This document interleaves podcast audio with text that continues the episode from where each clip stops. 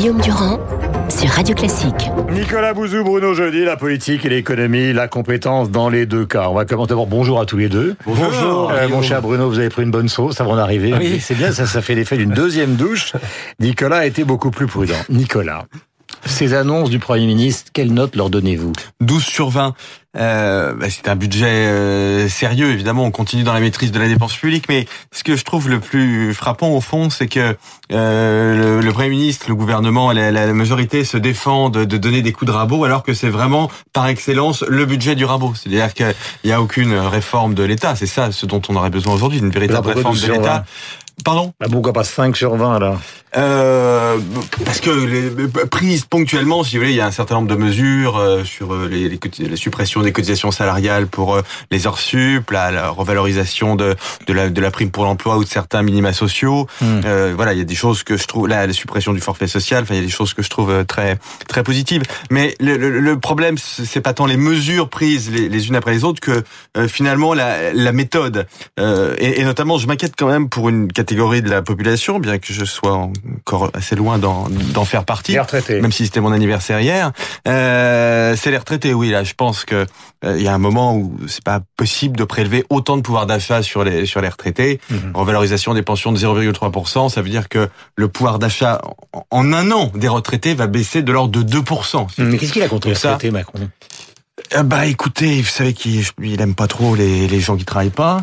Ça c'est la première chose, mais ça c'est un phénomène euh, psychologique. Euh, Quoi, il considère que je- une je- Non, non, mais je, je- euh, si vous voulez, quand vous regardez les, les, les masses en jeu dans les dépenses publiques, et je mets dans les dépenses publiques les dépenses sociales, il faut savoir que les dépenses sociales, c'est plus de la moitié des dépenses publiques. Et dans les dépenses sociales en France, vous avez les retraites. Les retraites, c'est absolument colossal. Donc quand vous cherchez de l'argent, C'est vrai que le si plus simple, c'est d'aller sur les dépenses publiques. Voilà, si on regarde l'international sur les retraites, à part des retraites en France dans les dépenses euh, très sociales, c'est euh, 14% à peu près, et je crois que c'est 10% en Allemagne. En, fait, pour, pour faire un peu de pédagogie, aller très vite, Mais quand on regarde la la dépense publique, euh, quand on compare la France par rapport aux pays de l'OCDE, vous avez deux postes vraiment qui font la différence. Premier poste, c'est les retraites, et deuxième poste, ce sont les aides au logement. Euh, deuxième question à vous, mon cher Bruno. Jeudi, donc on a un peu de pédagogie. Il faut bien le dire, Nicolas, dans un contexte qui est quand même pas bon. Hein. C'est-à-dire qui s'est croissance beaucoup dégradé là ces derniers mois. beaucoup dégradé. Donc c'est plutôt l'été meurtrier pour le président de la République. Alors, il y a une chose qui m'a frappé dans le JDD d'hier, euh, parce que tout à l'heure on disait avec Michel qu'Édouard Philippe allait prendre en main, disons, Mhm. euh, la situation de politique intérieure, mais dans, dans ce papier du JDD, il n'y avait pas un mot de politique. Enfin, ça restait sur un registre extrêmement technocratique, comme s'il ne s'était rien passé, quoi. Absolument. Comme s'il n'y avait pas eu de Benalla, comme si Madame Nissen n'avait pas agrandi. euh, Absolument, c'est c'est une interview qui était très euh, dépolitisée, euh, techno. Vous avez raison. Moi, j'ai trouvé que c'était très techno en la, en la lisant, froid. euh, ça avait l'impression comme ça en rentrant de l'été d'avoir quelque chose de surgelé. En plus, bon, pourquoi pas On revient avec des mesures qui datent déjà d'il y a dix ans. Enfin, c'est pas de la défiscalisation, c'est de la désocialisation, pour reprendre le mot de, Hum. de l'interview du Premier ministre s'agissant des, des heures sup. Hum. Euh, oui, j'ai trouvé que ça manquait vraiment beaucoup de beaucoup d'explications et même de un peu de, de, de Ah, Il y a hauteur. deux solutions. Là, ils sont enfermés dans cette espèce de technostructure en considérant finalement seule la logique économique les sortira en gros d'une certaine forme de mouise dans laquelle ils sont entrés, soit c'est étape par étape, c'est-à-dire c'est la, la, la- la vieille dichotomie de la Ve République, à savoir le Premier ministre donne des mesures et le Président de la République va, va, va rappliquer dans trois semaines à la réponse- télévision. On aura les réponses assez rapidement. Moi, ce que j'observe, c'est que le président de la République a prévu de faire son premier déplacement, pas de déplacement en province. Il va d'abord en Finlande et au Danemark. Euh, Ensuite, on sait que le mois de septembre est, est accaparé par l'international et l'Assemblée générale des Nations Unies et, et, et tout ce qui et tout ce qui suit. Donc, euh, est-ce que ça veut dire vraiment que le, le président a décidé de s'appuyer sur son premier ministre s'agissant de la politique intérieure et cette euh, ce tunnel budgétaire qui va pas être facile à, à gérer où il y a des coups à prendre. hein. Il faut bien le dire compte tenu des difficultés économiques que, que Nicolas évoquait. C'est peut-être le choix du, du président après un été euh, débridé vous euh, savez qui vous avez chercher. l'expérience- Vous avez l'expérience Oui, politique. ça peut vous pas tenir. très- voilà. Ça peut pas tenir. On Mais est d'accord. C'est une question que je pose aux deux. Ça peut pas Euh, tenir. Vous y savez très bien que dans un quinquennat, puisqu'on a maintenant l'expérience de deux quinquennats. Si la première année se termine mal, c'est râpé. D'autant plus. donc euh, d'autant tout d'un plus, coup, se mettre à faire du planeur à l'international Ouais. alors que la situation se tend à l'intérieur, c'est quand même assez curieux. D'autant plus que l'année dernière, où il avait eu un été euh, assez compliqué, où il avait justement euh, cherché à prendre de la hauteur pendant l'été et à la rentrée, Il n'y pas d'opposition. il prend le taux. Oui, bien sûr, mais quand même à la rentrée où il est, où il chute dans les sondages, il remonte avec euh, en étant très actif sur la scène, sur la scène intérieure. Est-ce moi je je, je crois que de toute façon dans le quinquennat, on sait toujours que c'est la figure du président hein, qui euh, qui est la première euh, euh, concernée, attaquée, mais aussi qui peut à lui seul euh, remonter. On verra en tous les cas cette interview. Elle est assez révélatrice de ce qu'est ce pouvoir depuis un an. On a l'impression que ces inspecteurs généraux des finances et les préfets là qui sont euh, à la manœuvre, c'est un peu l'impression que ça pourtant, pendant la campagne, il y a eu cette idée Tout quand même d'être euh, hein, de, de dit. Nicolas pendant cette campagne. Vous vous intéressez beaucoup à ces questions, j'allais dire idéologiques et culturelles. On avait quand même le sentiment qu'il s'intéressait beaucoup à un roman français qu'il avait plus ou moins fabriqué en passant euh, de Philippe de Villiers euh, à Jeanne d'Arc, etc., etc. Et là, on a l'impression que ça a complètement disparu du paysage. quoi. Oui, mais là on le voit pas. Et Bruno Joly a raison. Euh, au, au- fond, euh, moi je, je, je retrouve vraiment l'ambiance en ce début de mois de septembre, enfin en cette fin de, de, de mois d'août, que j'ai connu depuis 15 ans. Alors avec des gouvernements qui Ouais. sont qui ont été tout à fait euh, sérieux, hein, euh, gouvernement Valls, euh, euh, quinquennat de Nicolas Sarkozy. euh, mais euh, on, on- retrouve quand même cette idée selon laquelle, au fond, on essaye un peu en catastrophe de trouver des, des économies de, de, de bout de chandelle. Et au fond, il, il- me semble que il y a une immense difficulté pour la pour la majorité en, en place c'est qu'elle mène une bonne politique, mais une politique qui a été sous-dosée et qui donc ne donne pas d'effet. Et, l'opinion publique va du coup se retourner contre cette je opinion vais publique. donner un exemple con- qui me contre cette politique. frappant dans les chiffres. On annonce pour 2019 4500 suppressions d'emplois dans la fonction publique. C'est un très bon exemple. L'année dernière, c'était 1600 personnes. L'objectif, se souvient, dans la campagne, Mm. c'était 500 000 Fillon sur euh, le quinquennat. Là, il s'agit de 50 000. Et si on prend la pente, qui est celle d'aujourd'hui, c'était à 1800 plus 4500, 50 000, c'est, c'est en 2050. C'est rien du tout. C'est un excellent exemple, mais le, le- le problème, c'est que l'opinion publique risque de se retourner contre cette politique qui a été présentée comme libérale, alors que sur une échelle de 1 à 10, elle est libérale à un Mm. degré 2 ou 3, si vous voulez. Mais l'opinion publique, c'est- ce qu'elle a perçu, cette politique qui est toujours présentée comme pro-entreprise, comme Mm. euh, libérale, etc. Alors qu'en fait, quand vous regardez ce qui a été fait, euh, euh, ce qu'avait fait le premier gouvernement Cameron ou ce qu'avait fait Schröder, etc., vous vous rendez compte que la, la- la- la politique qui est menée je, je le répète, va vraiment dans la bonne direction, mais elle n'est pas c'est en fait- ambitieuse en fait- et donc elle, elle ne donne pas de résultats. C'est les limites du en même temps. Le, le en même Ah, temps, je suis le d'accord. en même temps, ça a marché pendant euh, pendant un an. Là, il se retrouve à vouloir faire du en même temps avec ce budget, c'est-à-dire en gros, allez, euh, on supprime quelques postes de fonctionnaires et puis on on, on, on redonne un petit peu parce que sur le pouvoir d'achat, on sait que ça va être tendu. On fait un petit peu les deux et puis à l'arrivée, bah, on on Mm. on ne on ne récupère pas le bénéfice politique qu'on pourrait tirer de faire un vrai choc sur un des Mm. deux euh, un des deux aspects. Et là, par exemple, euh, à la rentrée, le gouvernement compte beaucoup sur la baisse de la taxe d'habitation, la deuxième euh, la deuxième tranche de baisse des, des charges salariales. J'ai peur que le bénéfice politique soit évacué euh, avec euh, ça, les annonces d'hier. c'est-à-dire que, comme, enfin, on- une histoire politique, on la connaît. Quand on parle de Charles de Gaulle, quand on parle de François Mitterrand, quand on parle de Georges Pompidou, il y a toujours eu des politiques économiques changeantes, toujours eu des politiques européennes changeantes en fonction des quinquennats ou des septennats. Ben enfin, on faisait de la politique, on ne faisait pas simplement de la technocratie. Euh, ça a été le cas même ici pour, pour Nicolas Sarkozy. C'est-à-dire que c'était d'abord et avant tout un politicien. Et François Hollande aussi. Et son erreur, justement, à un moment, dans cette fameux retournement de la courbe du chômage, c'est d'avoir cru à la technostructure et à la possibilité que les chiffres allaient changer son destin. Oui, et, et, et- et On a c'est- l'impression que ça recommence. alors c'est c'est d'autant plus dommage que euh, cette, cette année 2019 va être très particulière puisqu'il y a des élections européennes. Et moi, je pense, je suis intimement convaincu, mais c'est vraiment une analyse de fond, si vous voulez, intellectuelle, que aujourd'hui, quasiment tout procède de l'Europe. C'est-à-dire que la résolution de nos grands problèmes à 50 ou 60% procède de l'Europe. Et donc là, il y a vraiment un, un discours à mener, il y a un discours politique ce à mener. faire. Ah ben c'est ce qu'il veut faire, mais enfin pour l'instant il le fait pas puisque l'interview euh, d'E- d'Edouard Philippe euh, hier de, de- de ce point de vue-là était pas bonne. Ouais. Je pense que l'interview d'Edouard Philippe, il faut aussi ramener. euh, il a essayé de déminer la rentrée. Il savait qu'il allait avoir toutes les oppositions ce week-end, donc il fallait absolument, euh, absolument parler. Bon, euh, il, il, il s'en tient à des, Hmm. à quelques chiffres euh, avec peu d'explications. Je pense que bon, il faudra, il faudra remettre euh, l'ouvrage sur le métier. Question à tous les deux. Euh, la raclée de Mélenchon, vous y croyez? Non. J'ai beaucoup de questions. Après, Non, non, non, j'y crois pas. Je pense que je pense que Mélenchon, c'est le c'est le professionnel du coup de menton. Euh, bon, on avait la marée la marée euh, à Noël. euh, là, on a la raclée pour le mois de juin. euh. le problème, c'est que moi, je pense que Mélenchon, comme Marine Le Pen, n'arrivent pas à se réinventer. Ils Hmm. sont euh, ils sont toujours ça reste des partis ne sont pas des partis de gouvernement. Oui, bien sûr. hein. Ouais. Euh, deuxième question. Euh, Vauquier ou Pécresse?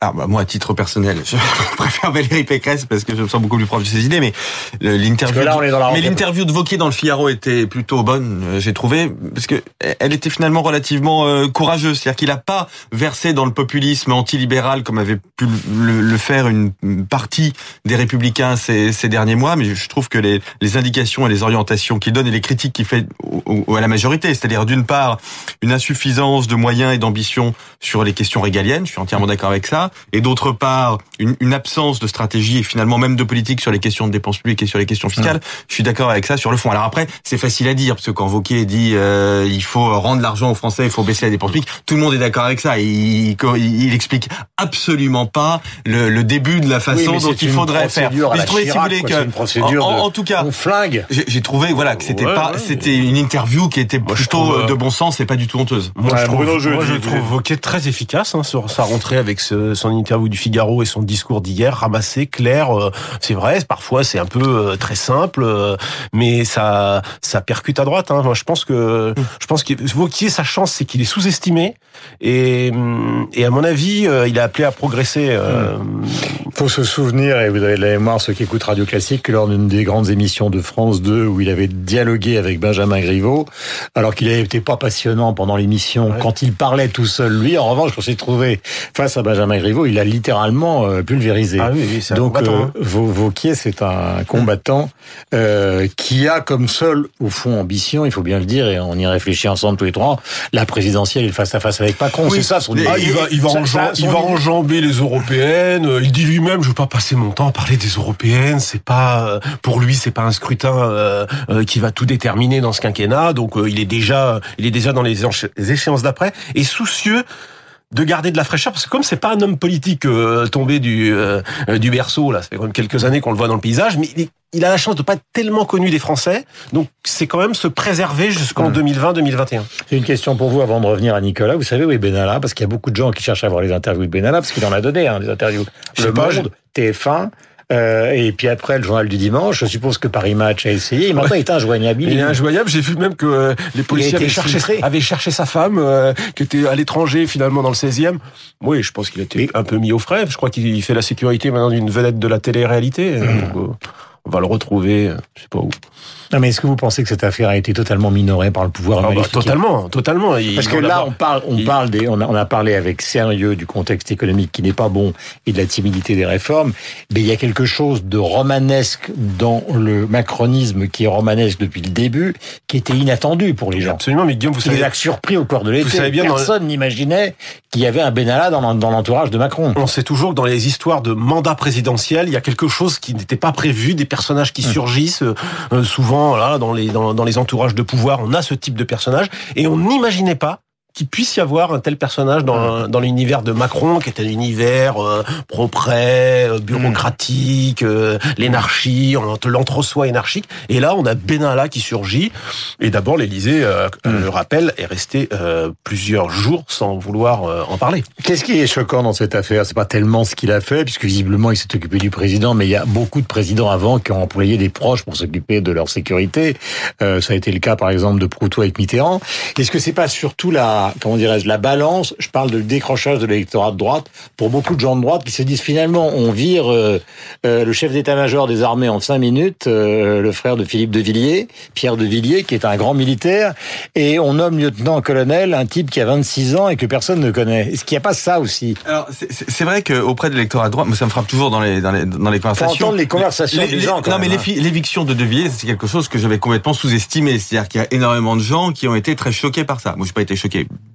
par ça du tout, parce que je pensais en effet que c'était pas très adroit de faire des, ce type de déclaration en public, même enfin c'était que devant les parlementaires, mais j'aurais été le président de la République, ça m'aurait aussi considérablement agacé. Mais en tout cas, ça a choqué beaucoup de gens de droite. Mais je crois que ça s'inscrit dans un halo général, c'est-à-dire que l'affaire Benalla, dans un contexte économique qui aurait été florissant avec une majorité très populaire, et évidemment, on aurait tous trouvé ça un peu scandaleux parce qu'on est attaché à l'état de droit et parce que sur le fond, c'est anormal. Mais je pense que ça aurait pas pris cette, cette ampleur.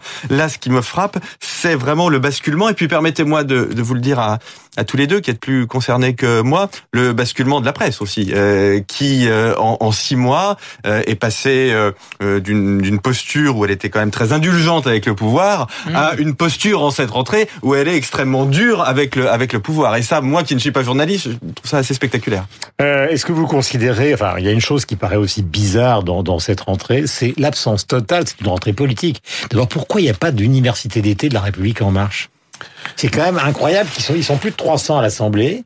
On n'en parle jamais. Il n'y a rien d'Edouard ouais. Philippe sur la République en marche, qui est quand même le, c'est eux qui votent les lois tout le temps. Mais à force, il n'y a pas d'université d'été.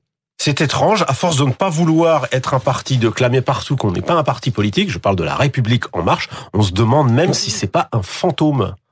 Parce qu'au fond, cette République Parce en que marche... ça fait partie aussi des oui. éléments du débat aujourd'hui. Vous parliez tout à l'heure de l'affaire Benalla, on a vu la faiblesse du dispositif politique d'Emmanuel Macron, qui n'a pas eu à ce moment-là les, les, les, les snipers, les, les, les, mmh. les, les hommes politiques qui viennent le défendre et qui, en général, dans ces moments-là, reviennent des rangs du parti. Mais qu'est-ce qu'ils font toute la journée autour C'est une, c'est une vraie question. Ils disposent d'un gros budget. Je, on n'arrête pas de lire qu'ils cherchent toujours un QG. Euh, ils sont toujours en train, ils en ont un, ils veulent aller dans un autre. On ne sait pas ce qu'ils, on sait pas ce qu'ils font exactement. C'est vrai que c'est une autre forme de, de, de, façon de faire de la politique. Ils sont basés plutôt sur des marges, des questionnaires. Ils essaient de faire remonter euh, euh, les idées euh, du, du bas vers le haut. C'est louable, mais c'est pour l'instant pas très efficace en termes de dispositif politique. J'aimerais qu'on écoute un certain nombre d'extraits pour terminer. Merci à tous les deux. Gérard Larcher était sur Europe 1 ce matin. Le nouveau monde, dit-il, s'effondre, le président du Sénat?